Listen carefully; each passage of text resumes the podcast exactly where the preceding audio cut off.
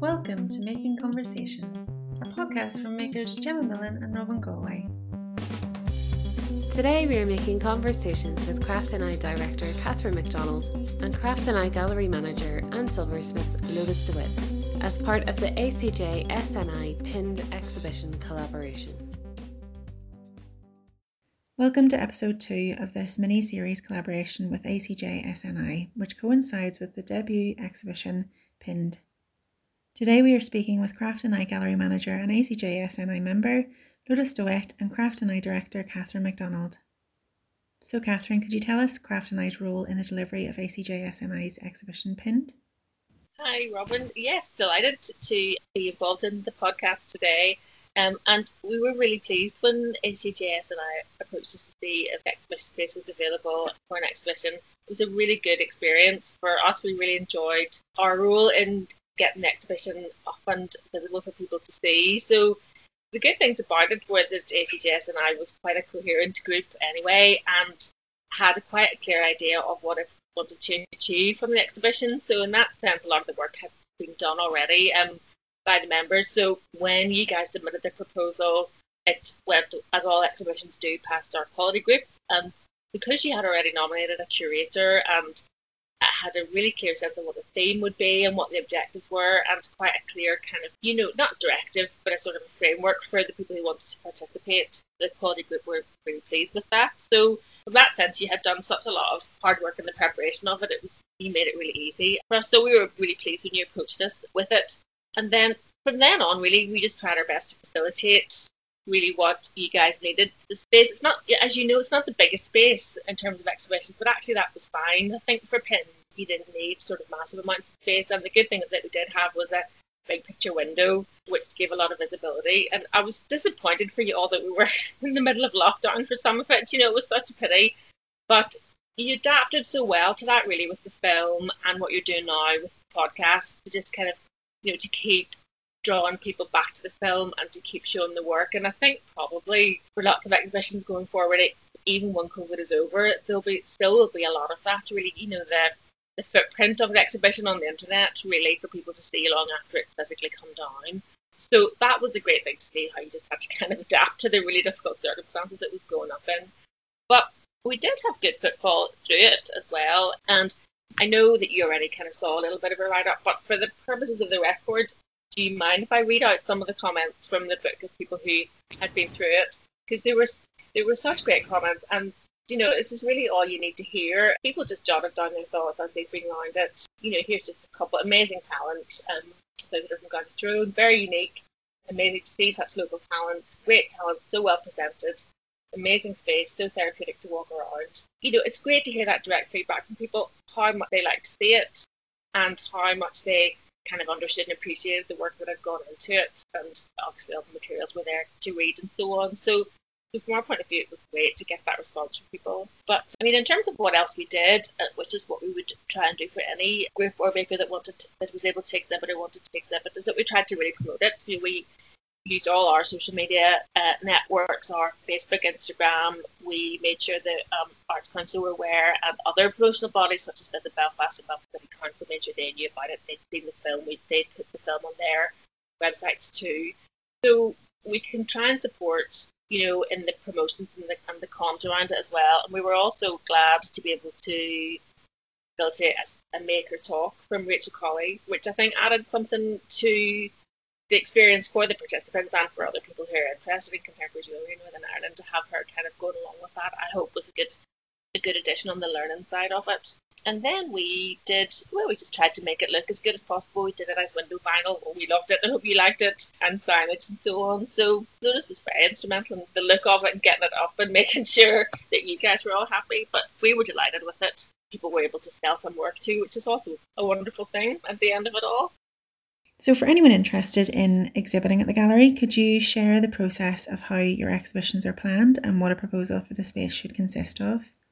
Great. Well, thanks for asking that question, Robin, because once COVID is over, we will get some proper guidance up on our website because we do want to encourage people to apply and give us proposals for exhibitions. And we'll, we will have an online form set up to do that. But really, what the quality group on the Craft NI board needs to see is proposal with what the exhibition will consist of, what makers want to achieve, is there a theme, what is it, if there is a unifying theme, what is it, and then some information about either the makers who are going to be in it or if that hasn't been decided yet, who is going to be doing the selection. And perhaps I can help with the selection and the curating part if groups would like us to do that or if they want to come already selected, already curated.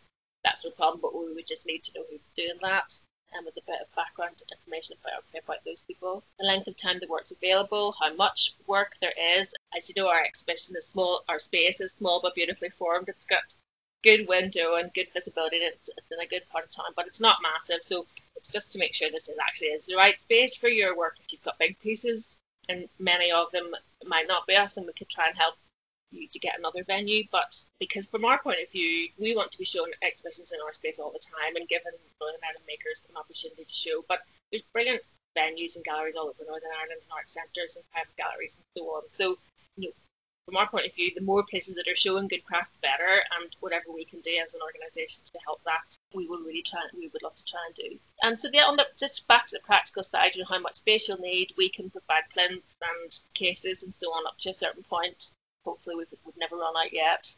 If the work is for sale, if it's selling exhibition, some information on pricing and that sort of thing to have that worked out. We will draft a contract and so on, um, and we will do our best to promote any exhibitions in our space through all our home promotions, our weekly newsletters, our social media platforms, and so on. So yeah, so I hope, fingers crossed, I'm sure everybody is hoping as desperately as we are that this is the year when people start to be able to show work again, particularly after such a difficult year last year. But the more the merrier, the sooner the better, I think. Thank you. With the uncertainty of COVID, I'm sure it's drastically impacted the delivery of projects for the gallery, but could you let us know what's ahead for the space regarding opportunities and events and how you've adapted during the pandemic? I mean, you kind of touched on that before, but if you could just, yeah, just let us know about what's coming up for Craft NI Gallery. Well, we're lucky to be able to show our first exhibition once we're open again. We don't know when that'll be. We think it's sort of early March. Fingers crossed, the fall continues to go well.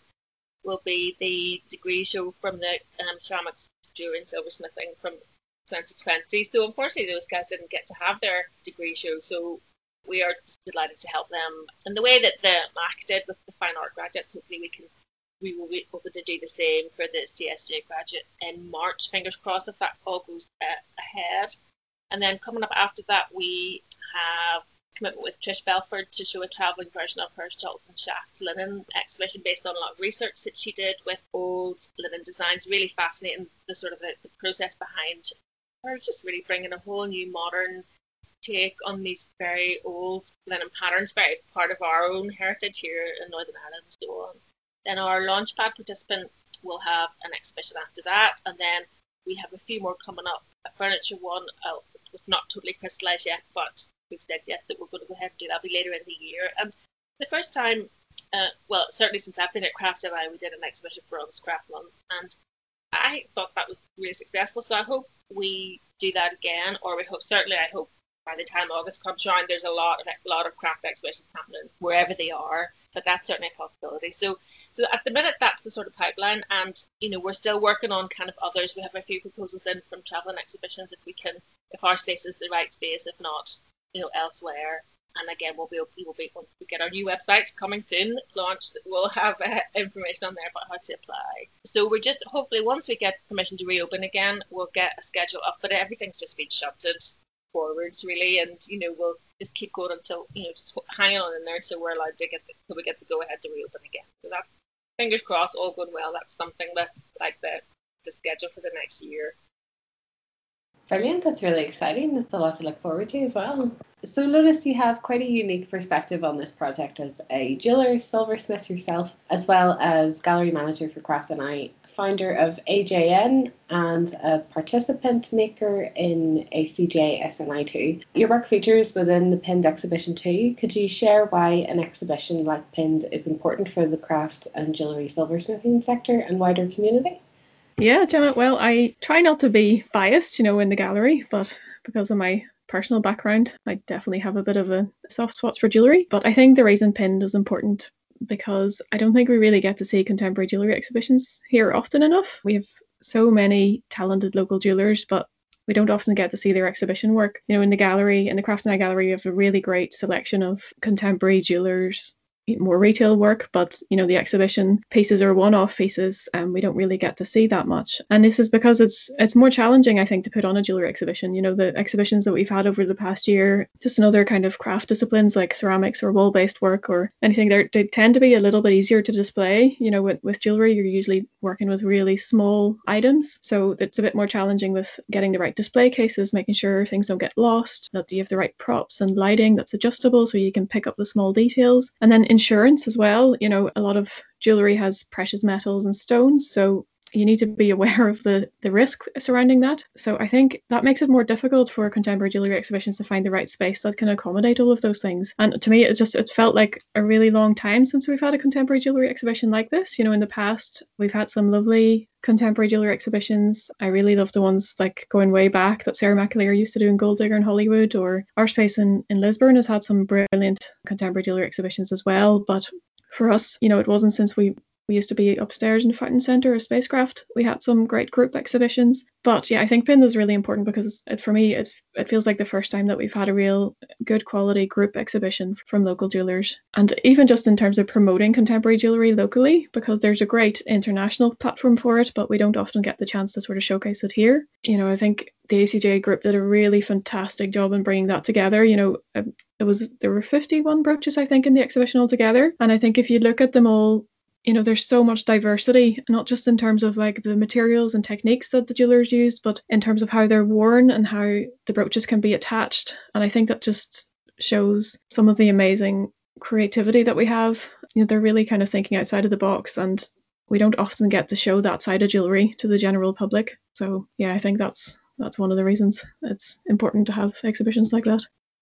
And I love the accessibility of how the work was displayed in the exhibition too, because well, whenever you as a viewer could see the pieces displayed in quite a functional manner, if that even makes sense for jewellery on garments, which was just really quite refreshing and really lovely to see. I really enjoyed that. And it did remind me of those previous exhibitions. There was one from Rachel McKnight when she'd done the 50 Rings exhibition, and I love that idea of just tasking makers with a theme like rings or brooches and just having their spin on it and just putting their own identity on that object and even questioning everything about it, functionality and the tangibility of it as well. I love that ring exhibition that Rachel did. It was brilliant. And I think it's a really great example that when you kind of narrow the subject matter or like the brief to something like just brooches or just rings, it really highlights the diversity. And that's a really lovely way to kind of show how, how special jewelry is in a way because there's so many different ways a jeweler can approach that one type of jewelry, one type of brooch or ring, and that really highlights the talent we have. So, with the insane wealth of experience you possess, what was your role in developing the exhibition for the group? Also, being a gallery manager as well.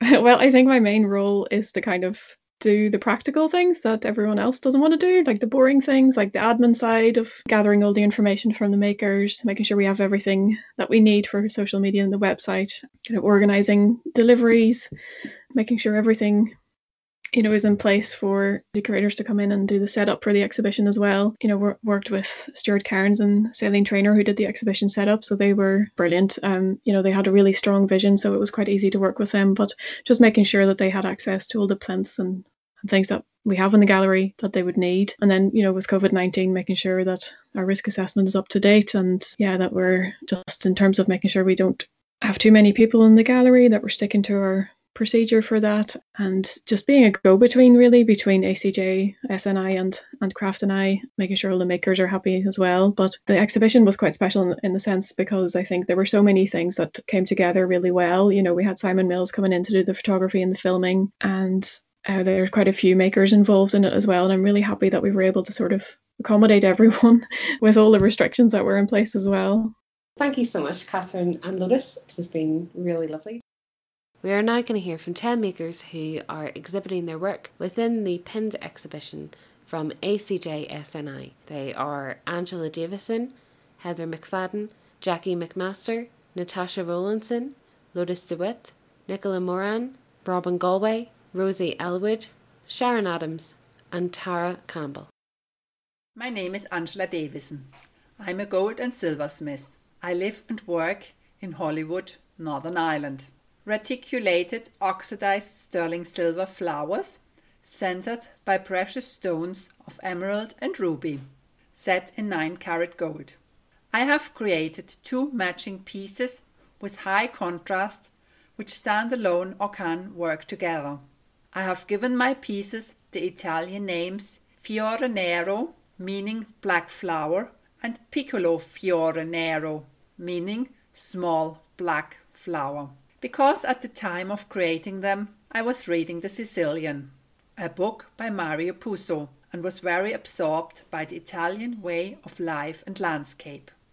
The bigger of my two pieces is a flower which consists of three round domed pieces soldered into each other. In the center is a gold setting, which is an emerald gemstone. The flower is soldered onto a stem. The surface is purposefully uneven through a reticulation process. The stem holds the needle at the back of back in place. The smaller flower consists of two round domed pieces soldered into each other. In the middle sits also a gold setting, which holds a ruby gemstone. This piece has a pin with a scroll at the back to enable it to be pierced into material and held in place. My brooches consist of oxidized reticulated sterling silver, 9 carat gold, emerald, and ruby. Some silver parts are polished. I was experimenting with reticulation, a process in which silver is heated until it nearly melts. The outcome is very unpredicted and no piece is the same. For this process, I used some domed sterling silver shapes.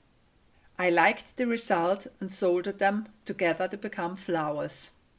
At the time, I was deeply absorbed reading The Sicilian, after having read the novel Godfather by Mario Puzo. Besides the lovely countryside, the people, and the fantastic food of Italy, there is also the terrible side of the mafia, which is described in the books. There are the women who lost their husbands and children whose fathers were killed by the mafia. My pieces are mourning brooches in memory of the victims of the Italian mafia. My two brooches can be worn together or as single pieces, probably rather on heavier material, a coat or a thick jumper, as they are quite heavy pieces.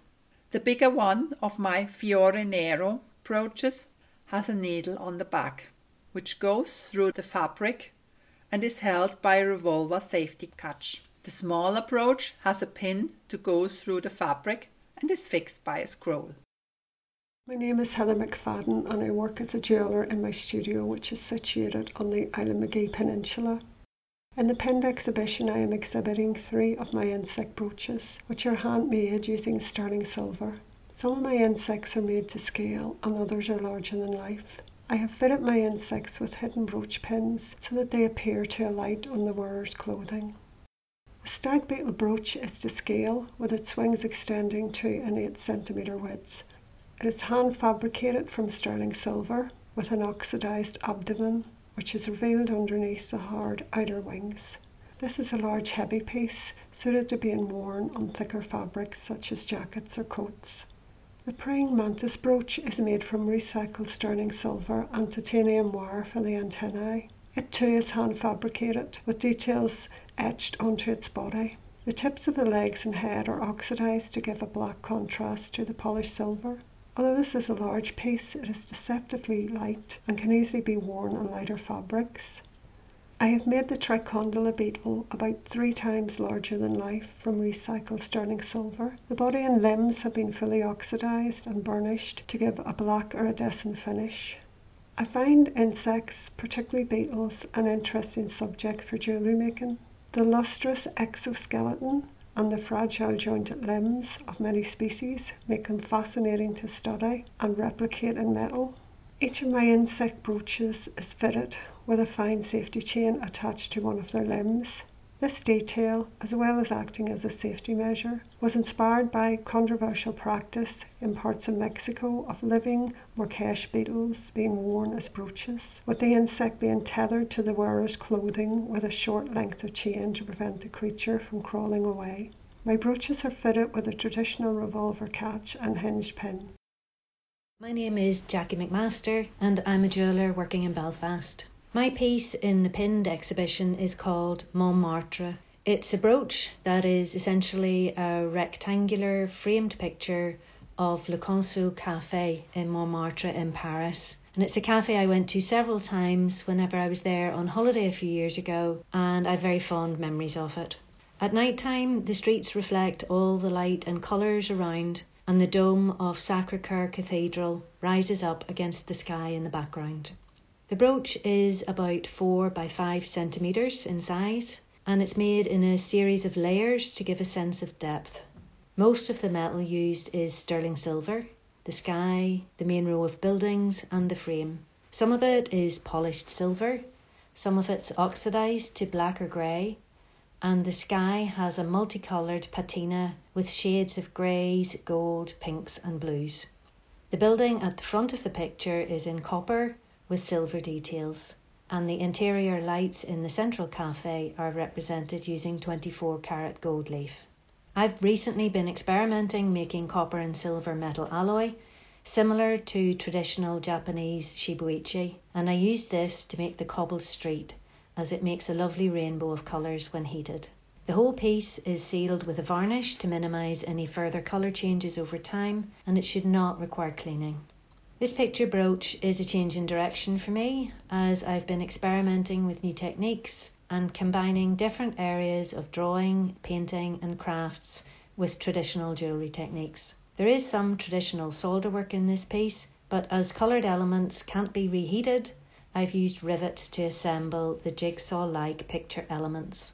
The brooch is reasonably heavy, so it has a double stainless steel pin and catch on the back to hold it securely and it would look best on a medium to heavyweight fabric like a sweater or coat.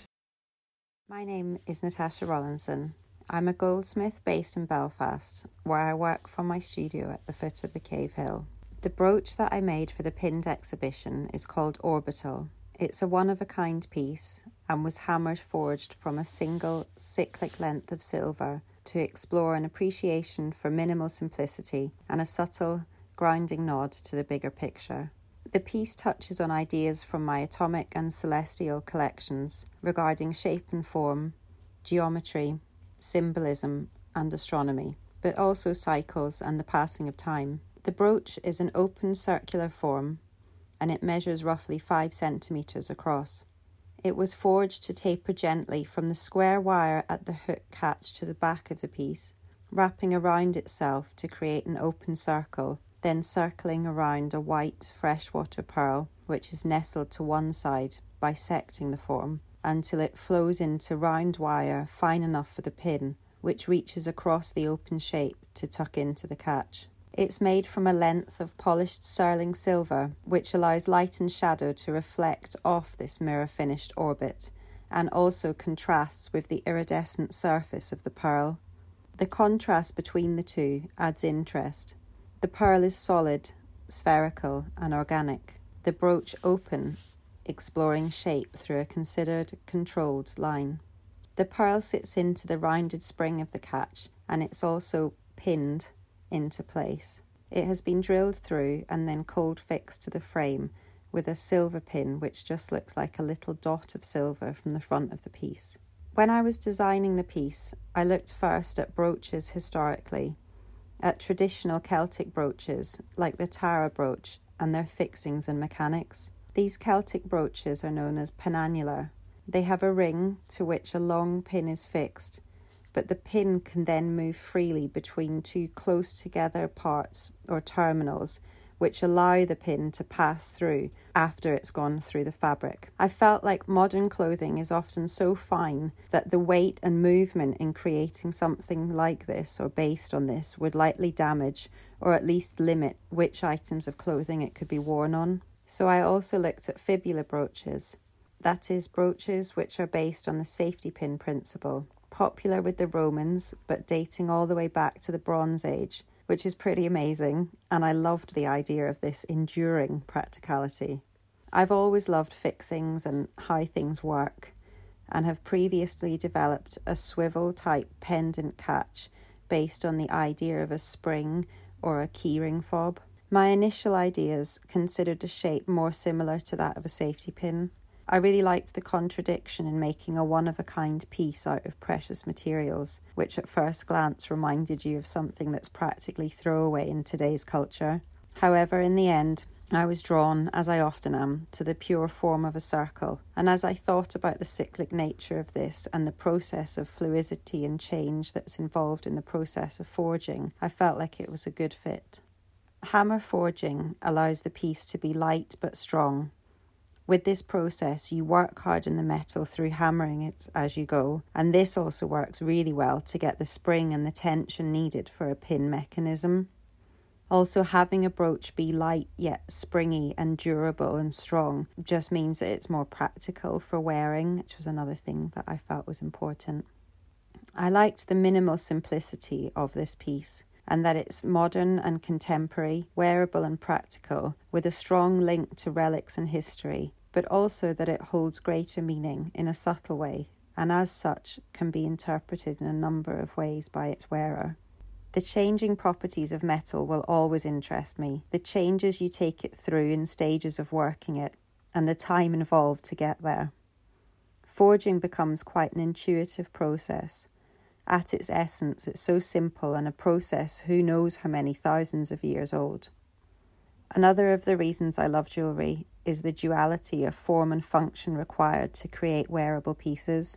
I'm always interested in function and purpose as well as form within my work, and over the years have found great inspiration in architecture, Bauhaus, De Stijl, and the Vienna Secessionists. My dad actually lives in Vienna, so I was able to visit some amazing exhibitions which were on around the time I was in art college. And I definitely think the phrase form follows function has had a visible and lasting impact on my work. I saw the exhibition as a lovely opportunity to continue to develop ideas from existing collections and designs through the medium of a one of a kind piece. I felt like a brooch was the perfect way to do this, as it's the most canvas or art like of the jewellery items. And I feel like it's actually a very pure way to make an artistic statement. I love brooches, and I definitely hope they get another mainstream moment in fashion. My brooch uses a safety pin type fixing based on fibula brooches. The pearl sits into the round spring part, which serves to hide this, allowing the design to look cleaner and more modern, I think, as you don't instantly see where the spring is coming from. The pin has been forged and tapered into a fine, springy length, which intersects the piece and tucks in underneath the catch at the opposite side. This means that when it's worn against fabric, all you will see is the pearl in a silver orbit. My name is Lotus DeWitt. I'm based in Belfast. The title of my brooch is Boundary. During the COVID 19 lockdowns, I created a series of drawings based on our daily walks, depicting abstract maps of our restricted geographical radius. The brooch I made for the exhibition is a three dimensional version of a boundary line drawing. A carved line filled with 24 karat gold leaf represents the boundary. The brooch is made of wood and is oval in shape. The front is carved to create a shallow concave centre Set within this are a small cluster of oxidized silver balls, some of which are decorated with gold leaf. The brooch has a line carved through, which is filled with gold leaf. Outside of this line, the wood is painted black. The back of the brooch is flat, with a silver brooch back fitting set into the wood. The materials in this piece include recycled wood, sterling silver, surgical steel, gold leaf, and paint. The idea of boundaries has been in the forefront of my mind this year. The physical restrictions imposed on us by the global pandemic and the effect this has on our personal boundaries. We've all become acutely aware of the personal space between us and other people. The idea of setting healthy boundaries in my personal life has also taken a whole new meaning. Working from home and finding a balance between staying informed and becoming overwhelmed has meant I have set myself a number of new boundaries in an attempt to keep myself sane. The exhibition title Pinned can be interpreted in many different ways, but the first thing that came to mind for me was the idea of being pinned down, relating back to our current situation of not having the freedom to travel or move freely. The brooch back consists of a double pin made from surgical steel wire, fixed with silver fittings. The design enables the piece to be secure and not twist or turn when worn. My name is Nicola Moran. I am a multidisciplinary artist, so my background is in jewellery, but then I decided to run away with the circus, as you do, and I now work as an aerialist, contortion performer, and jeweller. My jewellery workshop is based in the Irish Design Shop in Dublin, so I work out of there. For this, the title of my brooch is Sensory Perception, and this is perception of found objects. It's very much inspired by the land and the materiality of fragments that surround me. The meaning of the work is to function in the sense as artifacts of aesthetic perception. I don't really design a piece as such, I usually just work in an intuitive way with the materials, which is just basically playing, seeing what works. The piece is quite primitive, so the processes are riveting or tying. I use a piece that I collected in the jungle in Costa Rica, so it's wooden, and I'm not quite entirely sure what it is but I liked the shape of it and I wanted to use it in this brooch. I have some silver wire that makes the fasten, so it goes through the top of the wooden piece. It's like a U shape, an upside down U shape. And from the wooden piece, I have pearls cascading out of it. I like to work quickly when making. It's usually because it takes me so long to decide on the material selection. So the techniques are simple, from soldering, riveting, tying. usually depends on the material that I use. And I like this. It helps me keep my concentration. It proposes new challenges and resolution. The exhibition was a great opportunity for me to reconnect with makers that I've known in the past and new makers. It also was a chance for me to revisit the way that I used to make with the materials that I collected. Getting back into that cognitive flow, which, like any other muscle, if you haven't used it in a while, it's quite difficult. But I missed it, and changing my brain up again, going from circus artist back to maker, it was really nourishing. The brooch has an upside down U-shaped fasten. You can place this in sideways through the garment and the fabric just follows the shape.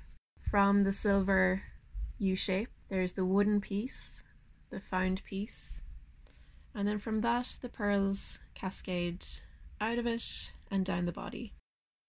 My name is Robin Galway and I'm a jewellery artist based in Belfast. Title of my brooch is The Curation Brooch, and my artist description is that objects become jewellery through interaction, and brooches make social statements.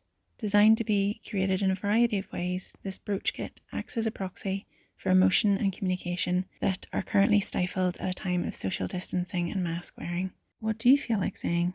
This piece comes apart into six different sections.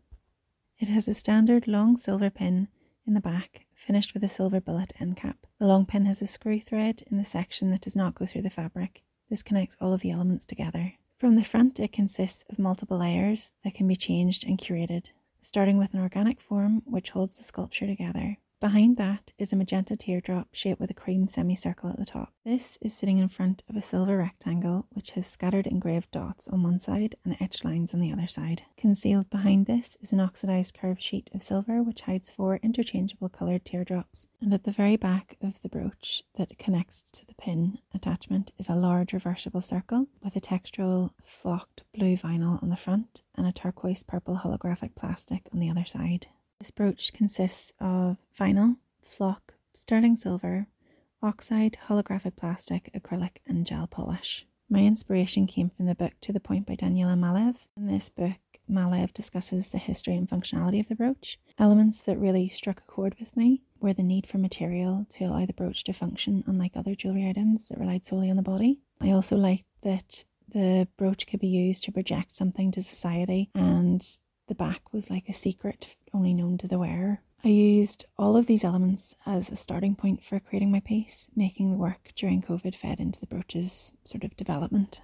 The idea that a brooch could relay something that I couldn't when out in public. So, for example, I would frequently smile at people when I walk past, but masks block that social gesture. So, I wanted to use the brooch to sort of signal that I was an approachable person and to put other people at ease, or at least you know, make them think what an unusual way to dress or what an odd brooch, and um, something to kind of distract from the strange reality that we're living in at the minute. Being stuck at home, uh, many people have started new hobbies and craft activities. This sort of idea inspired me to create kind of almost like a kit, a brooch that you could play with and assemble. Growing up in the 90s, I loved mood rings and the idea that jewellery could tell you how someone was feeling. This was the reason for the colour teardrops, which, by the way, was actually reusable nail polish samples. So while making the work, I came across certain difficulties that I'd had to problem solve my way through. An example of this was to try and get the brooch to balance and not flip from side to side. This led to the screw thread idea so that the wearer can assemble and curate the brooch in at least 30 different variations, or at least that's as many as I as many combinations as I could make from all the elements. But it also meant the wearer could secure them in place and there shouldn't be an uneven weight distribution because they're held so tightly. Exhibition title was very open. I'd gone through initial concepts of being pinned into a situation or being pinned down by a stereotype, but I just couldn't quite articulate it through my designs thoroughly enough. As I mentioned previously, pins bring fabric together, and this idea of togetherness it was really strong throughout the exhibition connecting makers, bringing together talent and experiences into works of wearable art. For me, that's what really shone through. The brooch is a very simple attachment, a long silver pin at the back, which glides through the material and has a silver bullet shaped catch at the end. This secures the pin in place, a bit of rubber that sits inside it. The pin turns into a screw thread, which secures everything in place, making the wearer and garment crucial to the brooch's form. My name is Rosie Elwood. I am a jeweller and I'm based in Durham, England. I'm an alumni from Ulster University and I graduated in 2019 with a BA in ceramics, jewellery and silversmithing. The title of the three brooches I submitted for pinned exhibition are Sweet Tooth, Reflections Number One, and Made in Northern Ireland. Each brooch is a reworking of a vintage tin. The brooches are a celebration of colour and material. The brooches explore the beauty that is acquired through handling over time. Once forgotten, these tins can now live pinned proudly to a person. The first brooch is Sweet Tooth. Sweet Tooth is made from the lid of a small rectangular toffee tin. The tin itself could be held comfortably in the hand. The name Sweet Tooth was inspired by the previous life of the tin. The tin lid is a royal blue and silver in colour. It also shows signs of wear and tear, scratches, and dark marks. All these characteristics are valuable to the overall aesthetic of the piece. This is due to the way it hints to the previous life of the tin that remains a mystery to us now.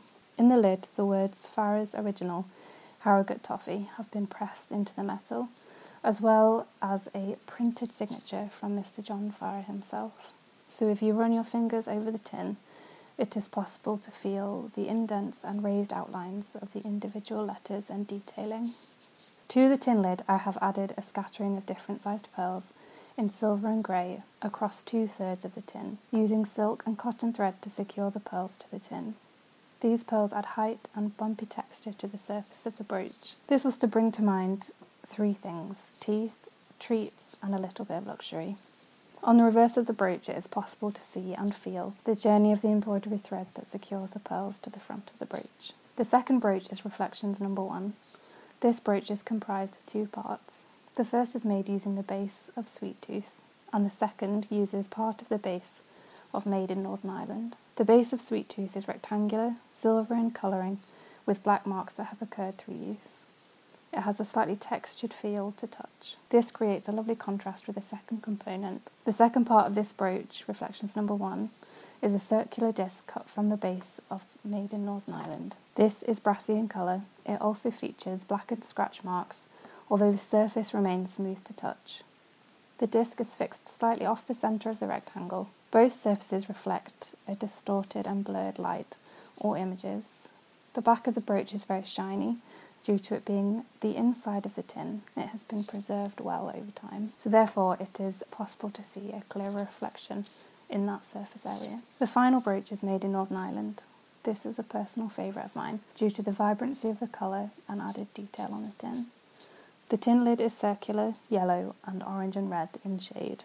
It is from a pipe tobacco company, originally made in Northern Ireland by Murray Sons and Company. This was a lovely design feature that I discovered after purchasing the tin. The main colour of the tin lid is yellow with detailing and writing indicating the tin's purpose and origin. The detailing is either printed in red or the red is used to block out and outline the yellow. The pearls and crystals alternate the entire circumference of the tin. I chose to embroider the gemstones this way so to bring to mind traditional brooches that are often circular or oval in shape. So it has a halo of gemstones encircling the centre focus.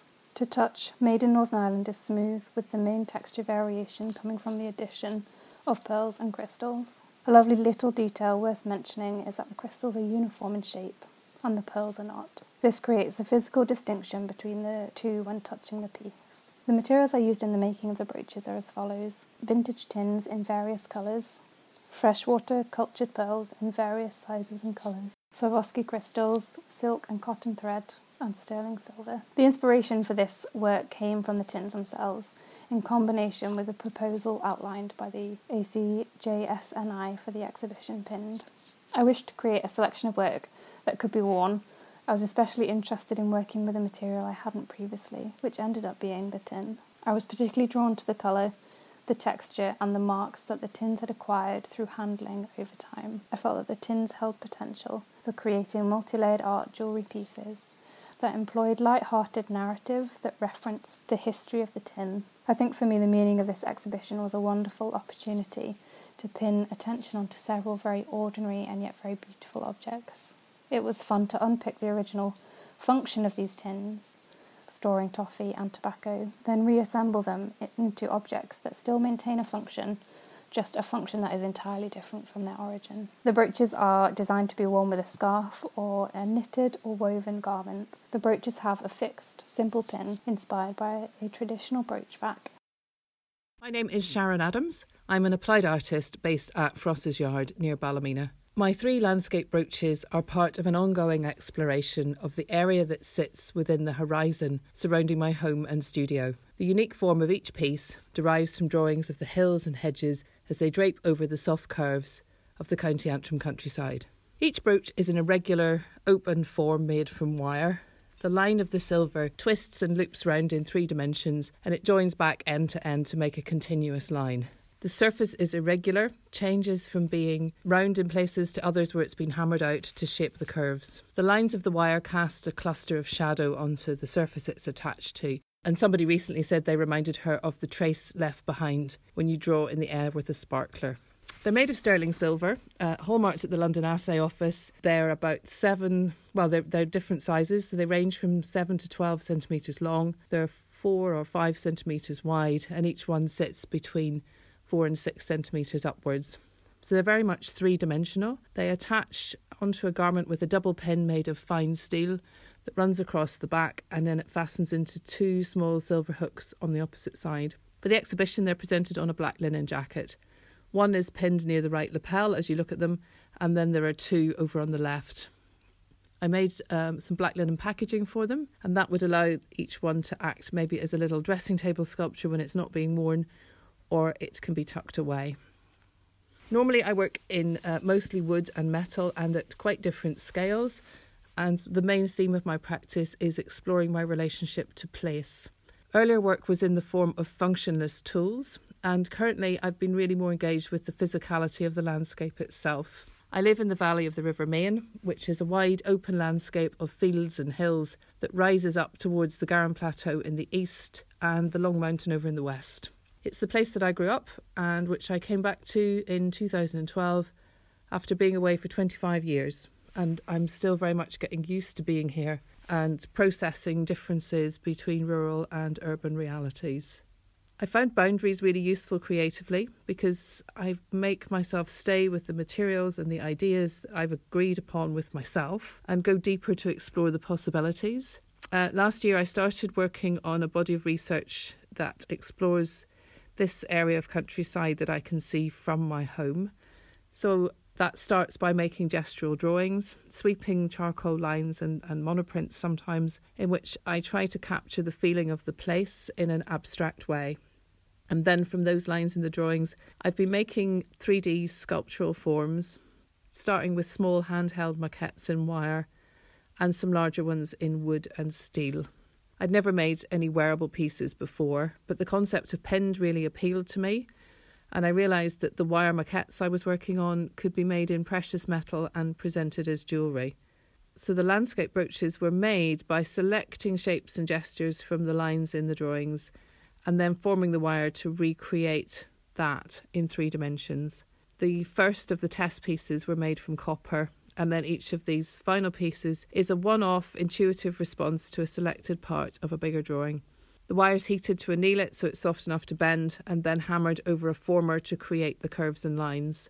I use old farm tools as formers and hammers. I have a, a, a ball hitch, um, there's a big old bolt, bits of hinges, and, and lengths of pipe.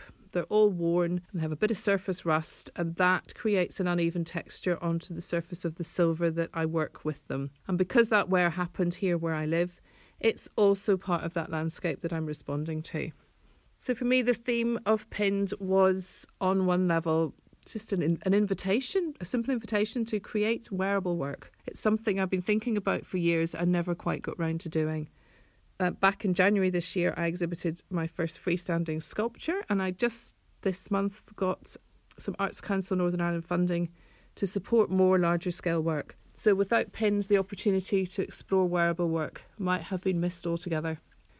This year, obviously, has, has really deepened my relationship to this place while I've been pinned to the spot. Apart from shopping for groceries and essentials, I think I've only left here about half a dozen times since March, Living in the countryside with my studio at home, I've been able to work whenever I wanted to, or not work when I didn't want to. I've walked my dog and, and I've seen the seasons changing, the hedges, and, and watching the phases of the moon and the changes in the sky particularly noticeable when the planes stopped, the air quality really changed, and on a clear day, I can now see more distance and detail in this landscape, especially during that early spring weather. It was almost like the 70s. There were just cows and tractors and this amazing visibility.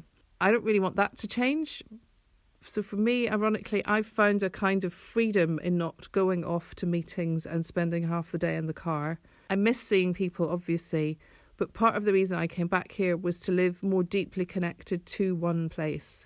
So that part of this year has actually worked quite well for me.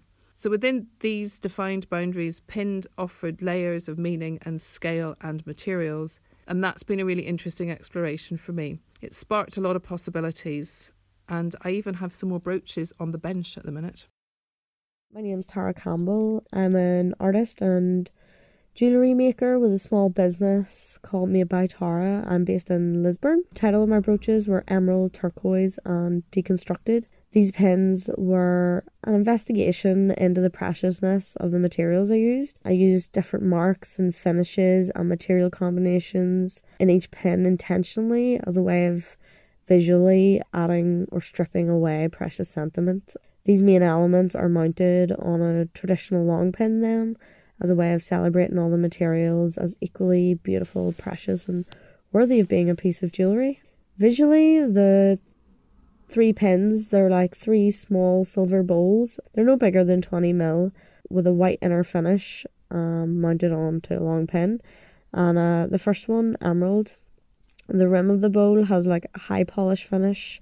Then there's a perfect like little ball of 18 karat gold and Inside that is crushed emerald, and then around the outside is oxidized iron sprinkled on the inside of the bowl. I use these like polish finishes as a way of showing to the viewer that these are precious uh, materials and I treated them precious for this pin. And then the second pin, turquoise, uh, the bowl on it has a tattered and scraped finish. The center of it has like an organically shaped mass of copper which is kept in its pink form. It's not oxidized. And then uh, the inside of that is crushed turquoise. And around the outside of that, then is oxidized copper sprinkled. And I went for that sort of tattered look as a way of showing non precious material.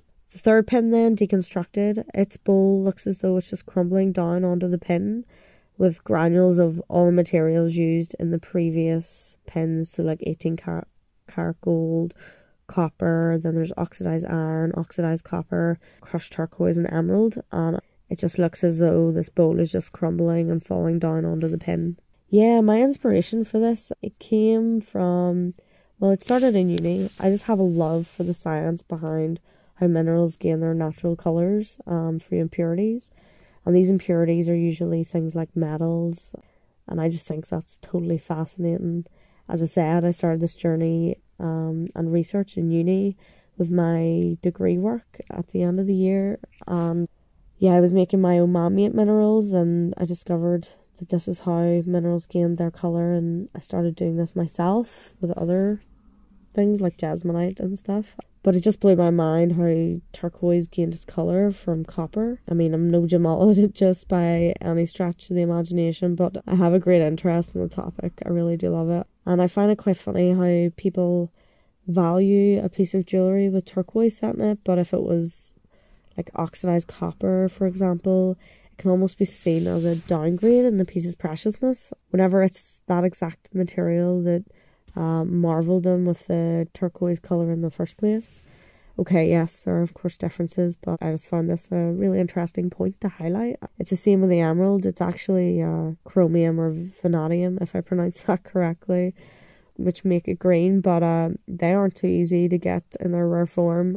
But you can get traces of iron in emerald, which makes it more of a bluish green, uh, which is why I opted for the iron. Um, I had it there. So uh, my attempt with the final brooch then was just to totally tear down and deconstruct this precious hierarchy we seem to have of materials by just having them all side by side, none treated more precious than the other, looking as though they're just being dug up and shoved into an old bowl, meaning whoever sees it then can just appreciate each element equally and how they are in their raw, raw form.